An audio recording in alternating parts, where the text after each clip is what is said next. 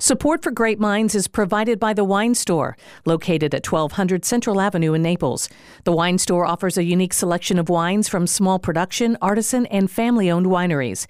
Their in store wine education center hosts classes for the novice and connoisseur alike. Details are at thewinestorenaples.com.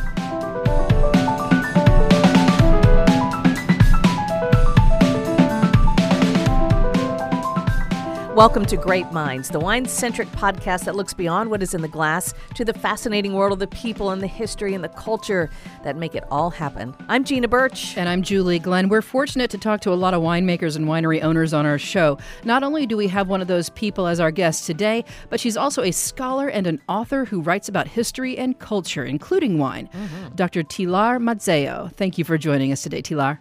Pleasure to be here. Thanks for the invite. Um, you're an associate professor of English at Colby College in Maine, in Waterville, Maine, um, and the author of a number of best selling books, including one that really caught our attention, and that's The Widow Clicquot. That's right. Yes, but the next part of the story doesn't make any sense, does it?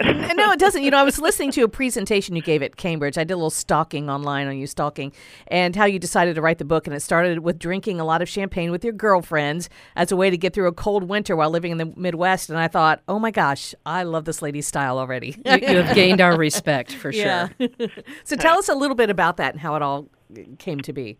Yeah, so I um, I grew up on the East Coast. I um, actually grew up in Maine, mm-hmm. and when I was the week I turned 21, I moved to Seattle, and that was where I did my graduate work. And um, I was really lucky to grow up, um, you know, in my 20s in Seattle, the 90s. It was a wonderful time to be in the city. Good for music was, too. Yeah, no it was great music. Love. I, know, I had a, I definitely had a misspent youth. I'm afraid. um, but the part of my youth that was not misspent was that this was a, a really exciting moment in the Washington state wine industry. I mean, I used to drink Leonetti as a graduate student, and I don't think I can afford it any longer as a professor. Wow. Um, so learned a ton about wine um, during that decade that I was in Seattle and was really, really interested in it. Then my first job um, out of graduate school as a professor was at Oregon State University, right in the heart of Willamette, um, the Willamette mm. Valley. So continued to learn a lot about wine there. And then my next job was in Wisconsin. And although the people of Wisconsin were fabulous, the job was not a very good fit, mm. and the mm. winters were cold, and there was no wine industry in Wisconsin. Wah wah wah. No, I know. Sorry, cheese and beer, baby. So I made the sensible decision that it was the time to begin studying French champagne seriously. there you go. Perfect. Um, so I ended up having a couple of girlfriends. There, the Widow Clicquot's dedicated to them.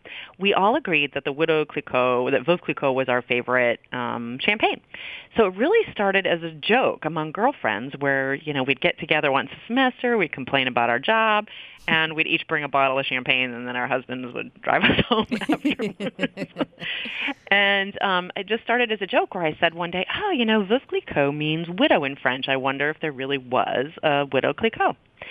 And I was really lucky. I had girlfriends who, when I said, you know, someday I'm going to write that book, they're like, no, you need to write that book now. Mm-hmm. And so, yeah, I did. Um, I started looking into it. I um, ultimately was able to get access to the archives at Veuve Clicquot and to tell the story of know, just a, a really amazing entrepreneur, but also a woman who transformed parts of the wine industry. How hard was it to do that research? Did you learn French? I already knew French. Oh, there you um, go. That helped. Yeah, part of it is, you know, you grew up in Maine. The border is not very thick over here. oh, yeah, yeah. yeah, so I already spoke French. Um, so that part wasn't difficult. But um, but the part that was hard was not getting the access. I got the access and went to France. It was really that the day that I arrived um, at the archives, which is this room full of full of boxes and books. You know, I thought, oh, okay, you know, this is going to be really easy. Well, it turned out that the problem is that for the widow Clicquot, the parts of her life that she thought were important to save were, you know, every pound of grapes she bought and how much she paid for each parcel of land, all the oh. business records, but mm-hmm. not her own personal story. Oh, so you got all the accounting. Yeah, which wasn't really the story. yeah. and were you, you know I mean? were you at the winery itself where where all of this stuff was kept? That's right. Okay. That's right. Did you get to drink the champagne yeah, while you hello. were there doing your studies? I definitely did. Well, we don't want to stint on my research, right? no, you got to. um, so, you, you, how did you find out more about her personal life and trials and tribulations? Uh, how did you get past that accounting? Yeah, so um, the most important sources that I found is it turned out one of the things I hadn't understood until I started doing that biography was that um, by the end of her life, in the in the latter part of the 19th century, she was one of the um, most famous tourist attractions in France. And so when we think about the rise of wine tourism, you know, mm-hmm. you know, going to Napa, going to Sonoma, and which is what I think the you know, the second largest tourist attraction after Disney and the eighth largest economy in the world, right? Mm-hmm. I mean, really mm-hmm. important, a really important cultural and economic um, um, factor for us. Um, she's really, along with Louise Pommery, the person who pioneered what we now think of as wine country and wine tourism. So at the end of her life, she had become famous, and I was able to find 19th century travel narratives um, of people going to France in order to visit the Widow Clicquot. She was known then as the Queen of France or um, the Grande Dame, which is why oh, the vintage champagne, champagne, is named after mm-hmm. that. Well, it's interesting when you look at your body of work. You have um, travel narratives in another uh, book, right? Yeah. And then you also have the back roads of Napa and Sonoma as part of your work too. So wine travel and travel writing and the study of that travel writing is, is an interesting thread that did that branch off after you started learning about the widow Clicquot and her influence on wine tourism or was that something that you already had an interest in? Well, I think I already had an interest in it. I really got I got very seriously interested in wine in those days in Washington State, and I think part of why I wanted to do the biography of the widow Clicquot was that I, you know, was really interested, especially in just the technical side. I mean, you know, riddling and what was her invention and how did she transform champagne from being what was really you know when she began in the industry it was just a little known aristocratic product and she's really the person who was responsible for making it a you know a kind of mass mm-hmm. mass commodity luxury if that makes any sense you know, that that yes. that dichotomy um, so, but the Backlane Winery guides, um, which happened really around the same time, were after the job in Wisconsin. Um, uh, we the next job that we got, my ex-husband, um, we were married then, we're divorced now. Um, we moved to Sonoma County, California. Um, he got a job at Sonoma State University. So I found myself living um, in you know in paradise in the heart mm-hmm. of the mm-hmm. wine country.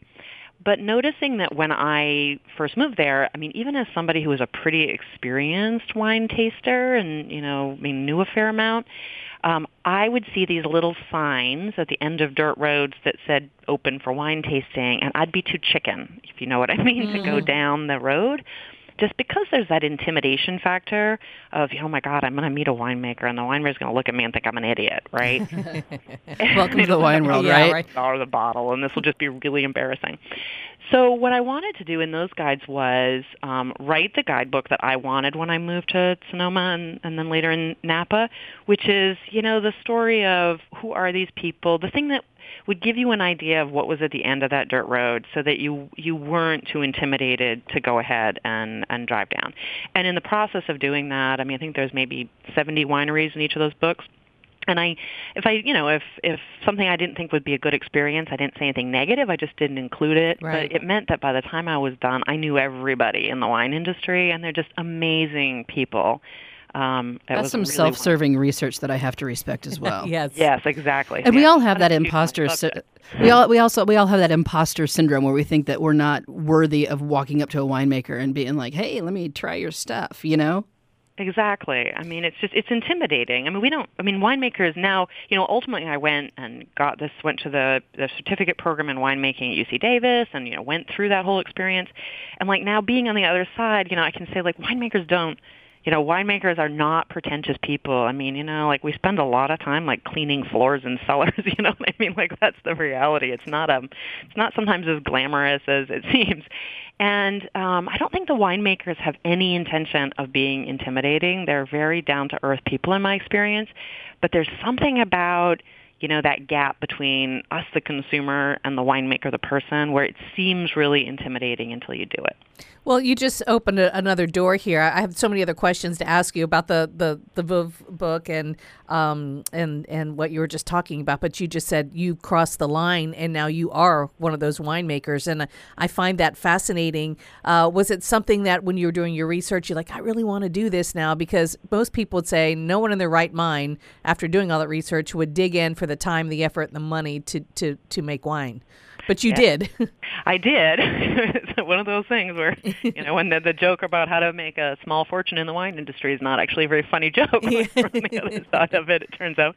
But, um, but yeah, so um, for me, so after I wrote, you know, the Backlane Winery Guides and the Widow Clicquot, the next thing I had done is I wrote a book. You may have noticed about the um, about perfume and about Yeah, the Chanel number Chanel. Very and cool. that was completely connected to this interest in the wine industry because, you know, really if you think about it, perfume is just aromatic volatiles and alcohol. It's just that, you know, if you drink that alcohol, you're going to end up with liver damage really quickly instead of on the slow train. And um but really there's I so anyhow, I was able to get access and go to a perfume school during the period that I was writing and researching that book.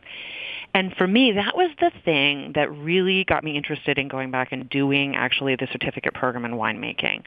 Because I learned so much about um, wine by studying perfume, right? I mean, like thinking about phenols and esters and aldehydes and, you know, what the kind of molecular structure of the things that we think of as the aromatics of wine, right? The bouquet. So, um, so yeah, so it was a two-year program at Davis, and um, incredibly interesting, very very hard. I mean, I hadn't taken organic chemistry in a long time. Gosh. That just That gave me that tough. just made me a little sick to my stomach I'm a little remembering cringy. that. yeah. I'm a little Yeah, cringy was- over here. yeah. But speaking about the winemaking, you mentioned earlier um, about riddling, and I wanted to have you reflect a little bit on the impact of Veuve Clicquot and riddling.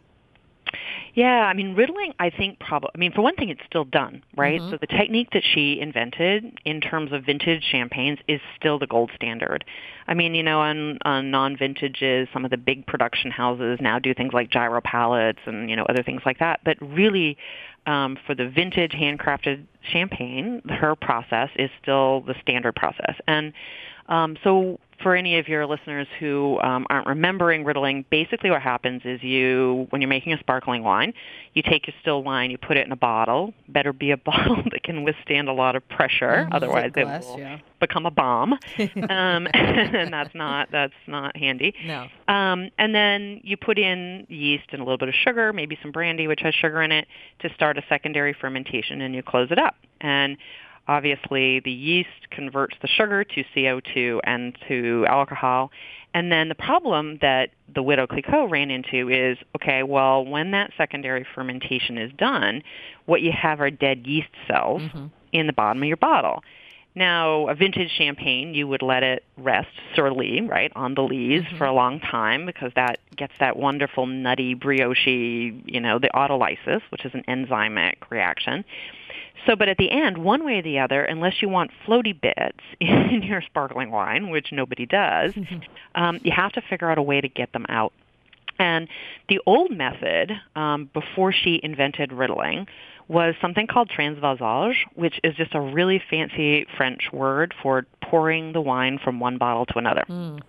And as you can imagine, you, I mean, it leaves behind the sediment, but pouring your sparkling wine from You one lose the bottle- bubbles. Yeah, you lose the bubbles. It's terrible for the quality of the wine. And the oxygenation and everything. Yeah. Oh, it's just yeah, it ruins it, right? And so, um, and this was really the problem. So as a result, 18th century sparkling wine was much less um, sparkling, right? It was really more Fizzy.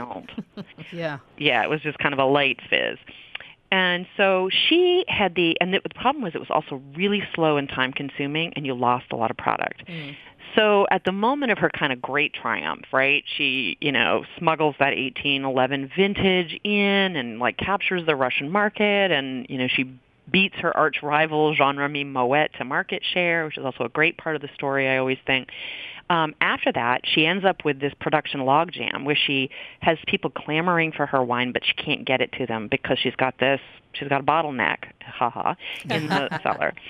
And so that's when she has the idea. She says, look, take my kitchen table down into the cellar and drill some holes in it, and like, how about we just turn them upside down? And like, then the yeast would be in the neck instead of in the bottle, and we'll just open it, and then the yeast will just fly out, and we'll just, you know, close it back up. And all of the winemakers uh, at the time said, well, that's just crazy. We've never done it that way. and which is a good reason to never try it. Yeah. it's always a good reason, right? You know, there is there is something about the French, you know, Yeah. c'est pas possible, the answer to everything. No, no. no, it is not done. so, um, so she just said, yeah, take it down there and do it, and of course it worked. And um, it was really the thing that more than anything, because it allowed champagne to still be an artisanal product, but something that could be produced more quickly. Um, it really was the thing that opened up champagne to this kind of you know world market in that way. Um, and so now, when we see the riddling racks, all they are is the Widow Clicquot's table with some hinges in the middle. I love it. and that's just because it takes up less floor space Right. ultimately. That's odd. What what year was that when she decided when she figured that out? Let's see, that would have been right after 1814, so like 1814, 15, Okay. somewhere around that. I forget exactly the year, but it would have been immediately after the 1814 because that was the year that she had her great triumph with the, the Russian market. And you said that this she was kind of the leader in in uh, wine tourism. Were people coming to see the racks or to taste the wine, or or what exactly did she do as far as the tourism business? Or when we talked about wine, Yeah, so late in her life, um, and it started by accident, but she was just a very, very smart businesswoman. You know, when she saw an opportunity, um, she went with it. So later in her life, she bought a chateau, which you could still go and see. Um, I mean, the chateau itself isn't open to the public, but the there is a winery there that is. So it's a chateau called Boursault, and it's in um, the it's in the Champagne region. And so she bought this chateau um, as a retirement you know castle as one does and um, and had her own vineyard there. Um it's a really quite neat vineyard because it's a clos right? So it's a walled vineyard. And it was really her personal project vineyard um toward the end of her life. And um it happened that when the train lines were put in, the train ran just at the foot of the chateau. And that was just happenstance that that was the case.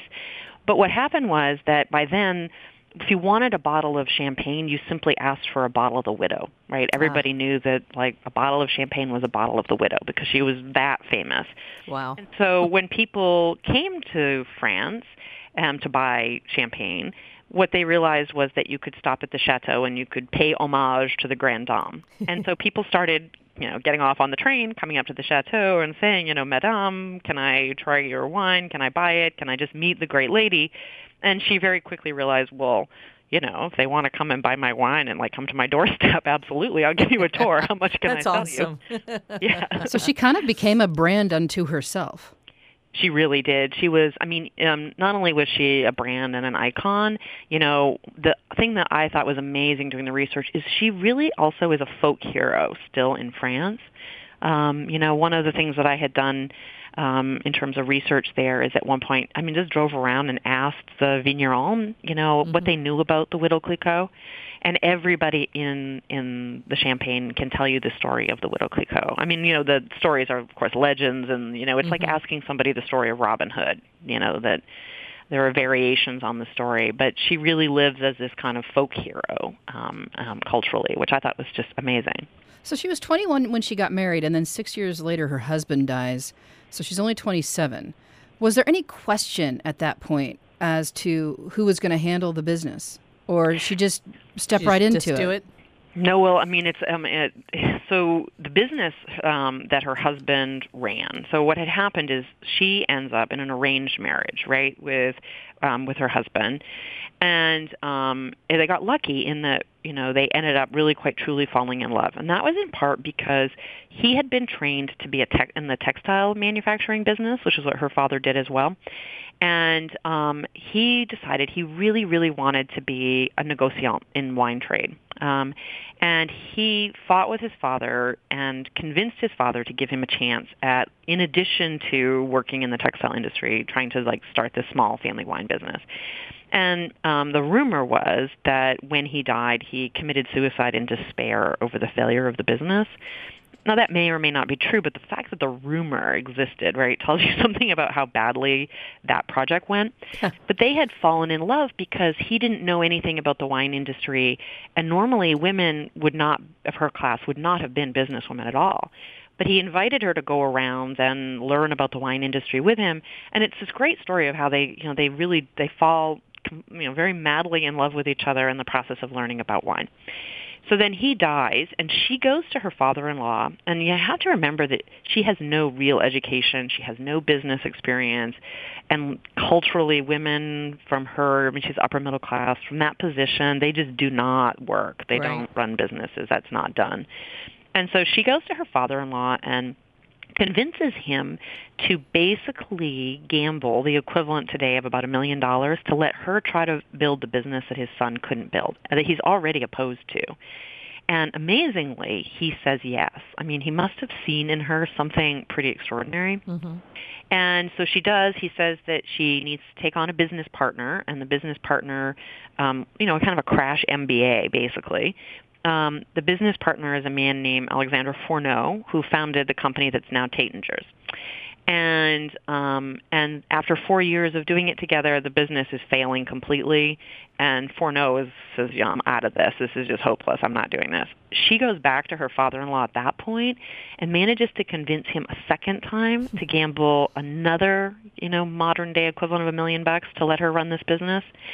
And as a writer, I mean, those are amazing moments, right? Because they're the moments you know that you're in the presence of something really interesting in character because it doesn't make any sense Right. that somebody would do that. Yeah. So four years, another four years go by, and then she's failing again, and she knows that she's on the just the brink of disaster. But she also knows that in her cellar she has this amazing wine. You know, the 1811 vintage was one of the two great vintages of that century, and so she has what she knows is amazing wine. And she knows that pretty soon the Napoleonic Wars are going to end, and that if she could get her wine so that it was the first French champagne into Russia when the peace was declared, she thinks that she could capture market share. And so she takes this astonishing gamble where she runs the blockades. I mean, she's smuggling the wine effectively, right? That's awesome. Mm-hmm. out of France too late in the year. I mean, you know, it's too warm really to be sending it, so she's taking a huge risk with the weather. She sends a um her her trusted salesman, a man named Louis Bohne, and he goes and he he does. I mean, they manage none of the wine is ruined, the quality is amazing and she's exactly right, you know that she gets it there and he writes back, Louis Bohne writes back, and he's like, "You're not going to believe it. I can't even get the wine off the boat. People are lining up to sell it." And then he writes, "Don't worry, I've doubled the price." There you go. That's a good salesman there. that was it.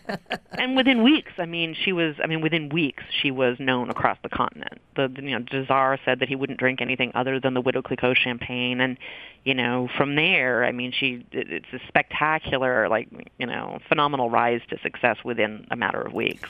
I think this book is a great gift for somebody who loves wine and champagne because oh, I'm, I'm fascinated. I just I wish we had more time and you could just tell us the whole story, but I want to read it now. So thank you for Yeah. doing all that hard work. Spoiler and- alert. yeah, and and drinking so much champagne and having to physically go to Champagne to do all of this work. It for was. this It was amazing somebody's book. got to do it. That was really kind of you to make that sacrifice I agree. for the world. It was, it was great. Oh, It that's sounds it, it's um, the reviews of this book are incredible too. They say it's just as light and effervescent as uh, as As champagne bubbles? itself, right? yeah. so, congratulations on such a successful book. Thank you so much. Uh, thank you so much, Tilar Mazzeo, with the book The Widow Clicquot. Great Minds is produced at WGCU Studios on FGCU campus in Fort Myers, Florida. Our producers for online media are Anna Bejarano and Tara Callaghan. Technical production is by Mike Canary. Great Minds theme music for Zante is by Colin Mann. And to get in touch, check greatminds.org.